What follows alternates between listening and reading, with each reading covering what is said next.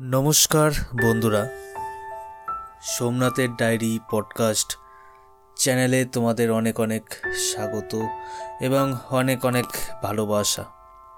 শুরুতেই ধন্যবাদ জানাই অ্যাঙ্কর ডট এফএমকে, কারণ এনাদের মাধ্যমেই আমি আপনাদের সামনে আমার অডিওটি উপস্থাপনা করতে পারছি।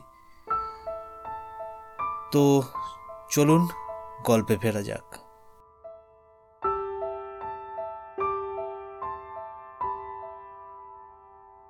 করোনা। এটি এখন বর্তমানে একটি আতঙ্কের শব্দ, বিশেষ করে গরিব মানুষের। আমরা জানি, এই করোনার কারণে বহু মানুষ কাজ হারিয়েছেন, এমনকি বহু মানুষ আত্মহত্যা করেছেন। কাজেই করোনা যে একটা আতঙ্ক, এটা বলাই বাহুল্য। আজকের গল্পটি ঠিক সেই রূপ, অর্থাৎ করোনাকালে এক গরিব পরিবারের কাজ চলে যাওয়ার জ্বালা, সেটা যে কি হতে পারে, সেটি নিয়েই একটি ছোট গল্প উপস্থাপনা, যেটি লিখেছেন রোজিনা ব্যানার্জি এবং অভিনয় করেছেন আমি, অর্থাৎ সোমনাথ ও আমার ওয়াইফ মন্দিরা। এখানে অভাবকে হার মানিয়ে একজন স্বামী স্ত্রী, দুজন, দুজনার পাশে থাকার গল্প। গল্পটি ভিডিও আকারে দেখতে গেলে আপনাকে আমার ইউটিউব চ্যানেলে ভিজিট করতে হবে। ইউটিউব চ্যানেলের নাম হলো এম এস ক্রিয়েটার। তো চলুন, কথা না বাড়িয়ে গল্পে ফেরা যাক। গল্পের নাম সংসার তরি। লিখেছেন রোজিনা ব্যানার্জি।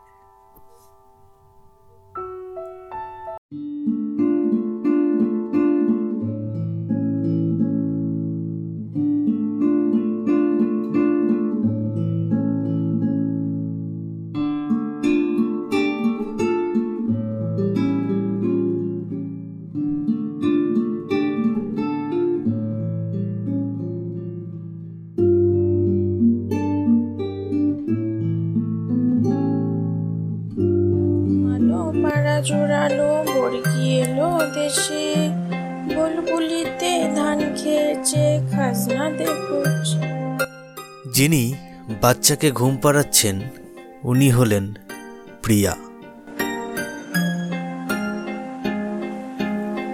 কিছুক্ষণ পর ওনার স্বামী আসলেন। ওনার স্বামীর নাম রণজয়।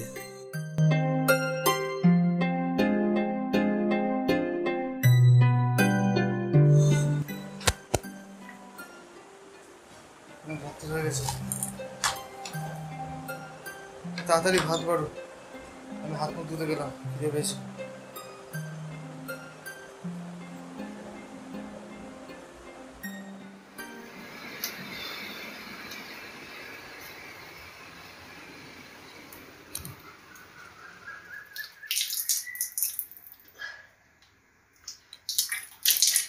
ভালো লাগে না কাজ বাজার। হবে মনে কপালে?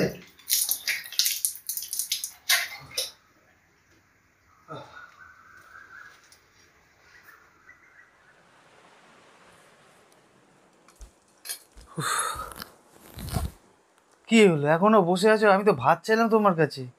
খেতে চাইলাম। খেতে দাও। শুনতে পাওনি নাকি কথা? কথা কানে যায় না নাকি ও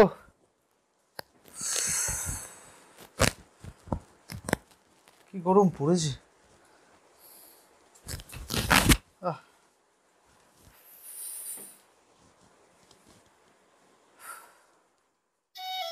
আমি কিছু খেয়েছি কি না সেই খোঁজ তো কেউ নেয় না।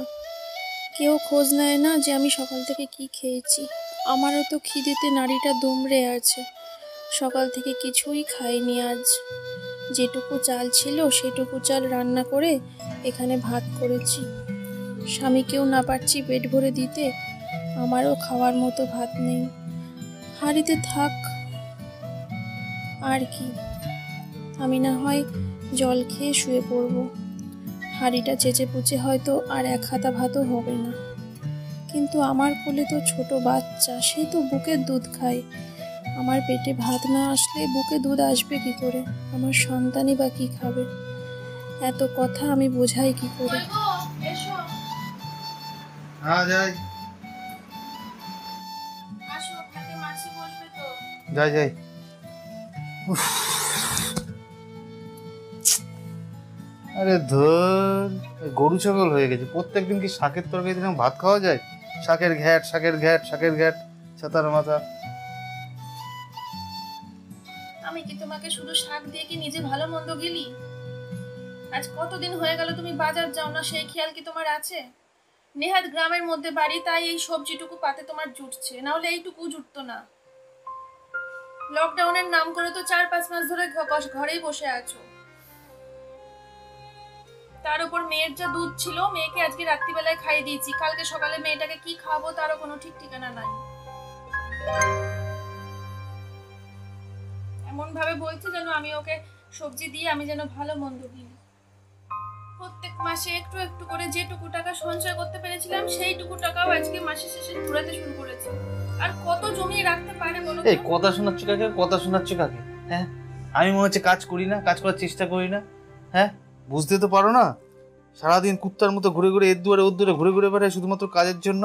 আসলে তোমাদের কি বলো তো, খালি টাকা ছিল টাকা। তোমাদের স্বামী তো টাকা, তোমাদের টাকা চাই টাকা আরও টাকা। গেছিলাম তো কেরালাতে কাজের জন্য। কি করব? এই বিপর্যয়ের মধ্যে করোনা চলছে লকডাউন আমাকে ফিরে আসতে হলো। আসলে তোমরা চাও কি, আমি এখন এবার কেরালা যাই? স্বামী মরলে মরুক, উপার্জন আসা চাই, টাকা আসা চাই, টাকা। আর এই সমাজ ব্যবস্থা টোটালি বাজে। হ্যাঁ? চাকরিজীবীদের বেতন দিয়ে দিতে বলছে, আর আমাদের আসছে পোকা চাল পোকা পোকা খাওয়া চাল। এদিকে ব্যবসা করব লোন লোন তো ব্যাংক থেকে দেবে না। কারণ উল্টে আমাদের চোর ভাবে। আর যাদের যাদের লোনের দরকার নেই তারা লোন পেয়ে যায়। হ্যাঁ? সরকার চাকরিজীবীদের বলছে যে অগ্রিম মাইনে পাবে আর আমরা পাই পোকা ধরা চাল। হায় রে। হ্যাঁ? টাকা খালি টাকা চাই। কুত্তার মতো এদিক সেদিক ঘুরে ঘুরে বেড়ায় একটা কাজের জন্য। জানি না ওপরওয়ালার কি বিচার।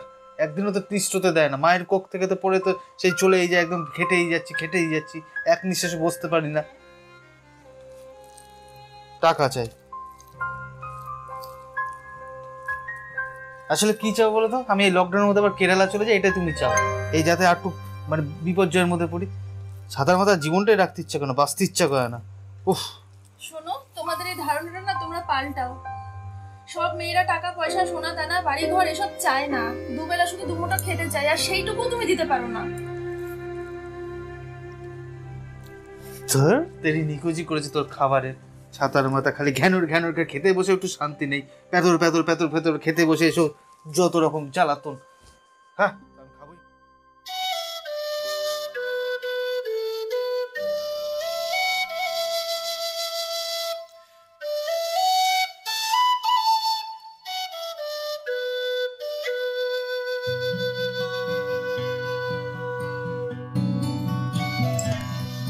রণজয় রেগে মেগে খাবার ছেড়ে উঠে গেল।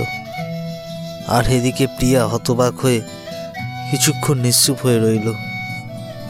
কারণ কখনো রণজয় এভাবে প্রিয়ার সঙ্গে কথা বলেনি। আসলে অভাব এমন জিনিস একদিন সব শেষ করে দেয়। প্রিয়া কাঁদতে কাঁদতে এক গ্লাস জল খেয়ে নিল এবং সেও আর খাবার খেলো না। আর যেটুকু খাবার ছিল সেটুকুই একজন মানুষের হয় না। সে কাঁদতে কাঁদতে একটি ব্যাগে তার এবং তার বাচ্চার কিছু জামা কাপড় নিয়ে নিল। সে মনস্থির করল, রণজয়কে ছেড়ে এই বাড়ি ছেড়ে চলে যাবে। এটা ভাবতে ভাবতে তার বাচ্চাকে জড়িয়ে ধরে প্রচুর প্রচুর কাঁদতে লাগল এবং কাঁদতে কাঁদতে ঘুমিয়ে পড়ল।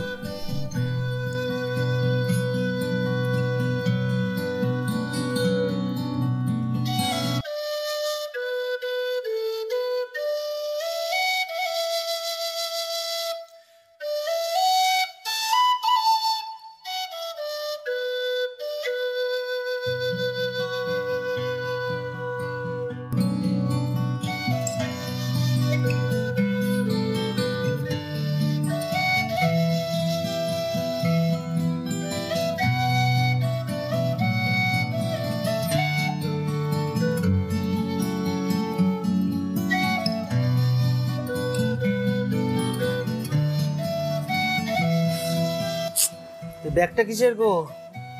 প্রিয়া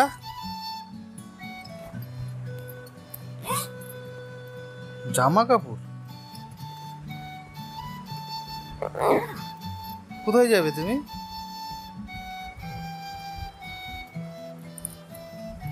কোথায় যাবে?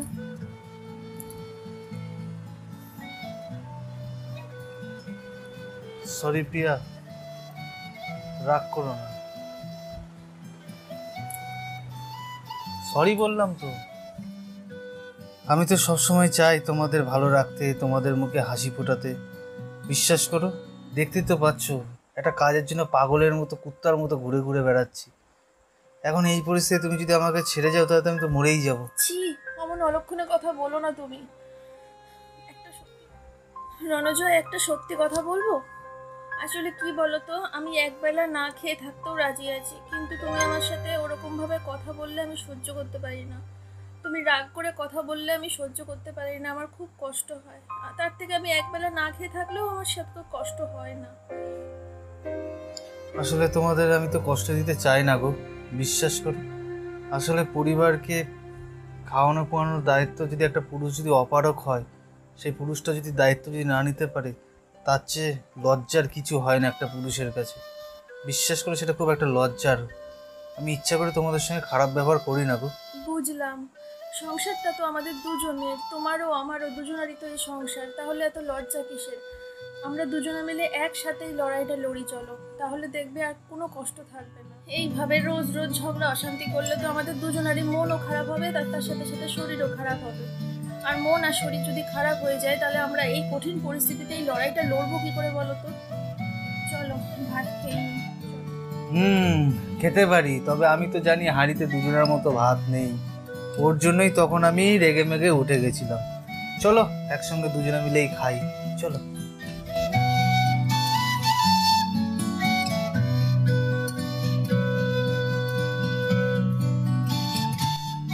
রণজয় এবং প্রিয়ার ভালোবাসা শুধুমাত্র সর্বশক্তিমান বোধ হয় আড়াল থেকে দেখল। দুজনে দুজনকে খাইয়ে দিল এবং তাদের মুখে এক হালকা মৃদু হাসি, যেন তাদের কাছে অভাবতী নগণ্য। মাঝে মাঝে অভাবও হার স্বীকার করে ভালোবাসার কাছে। কি বলেন আপনারা?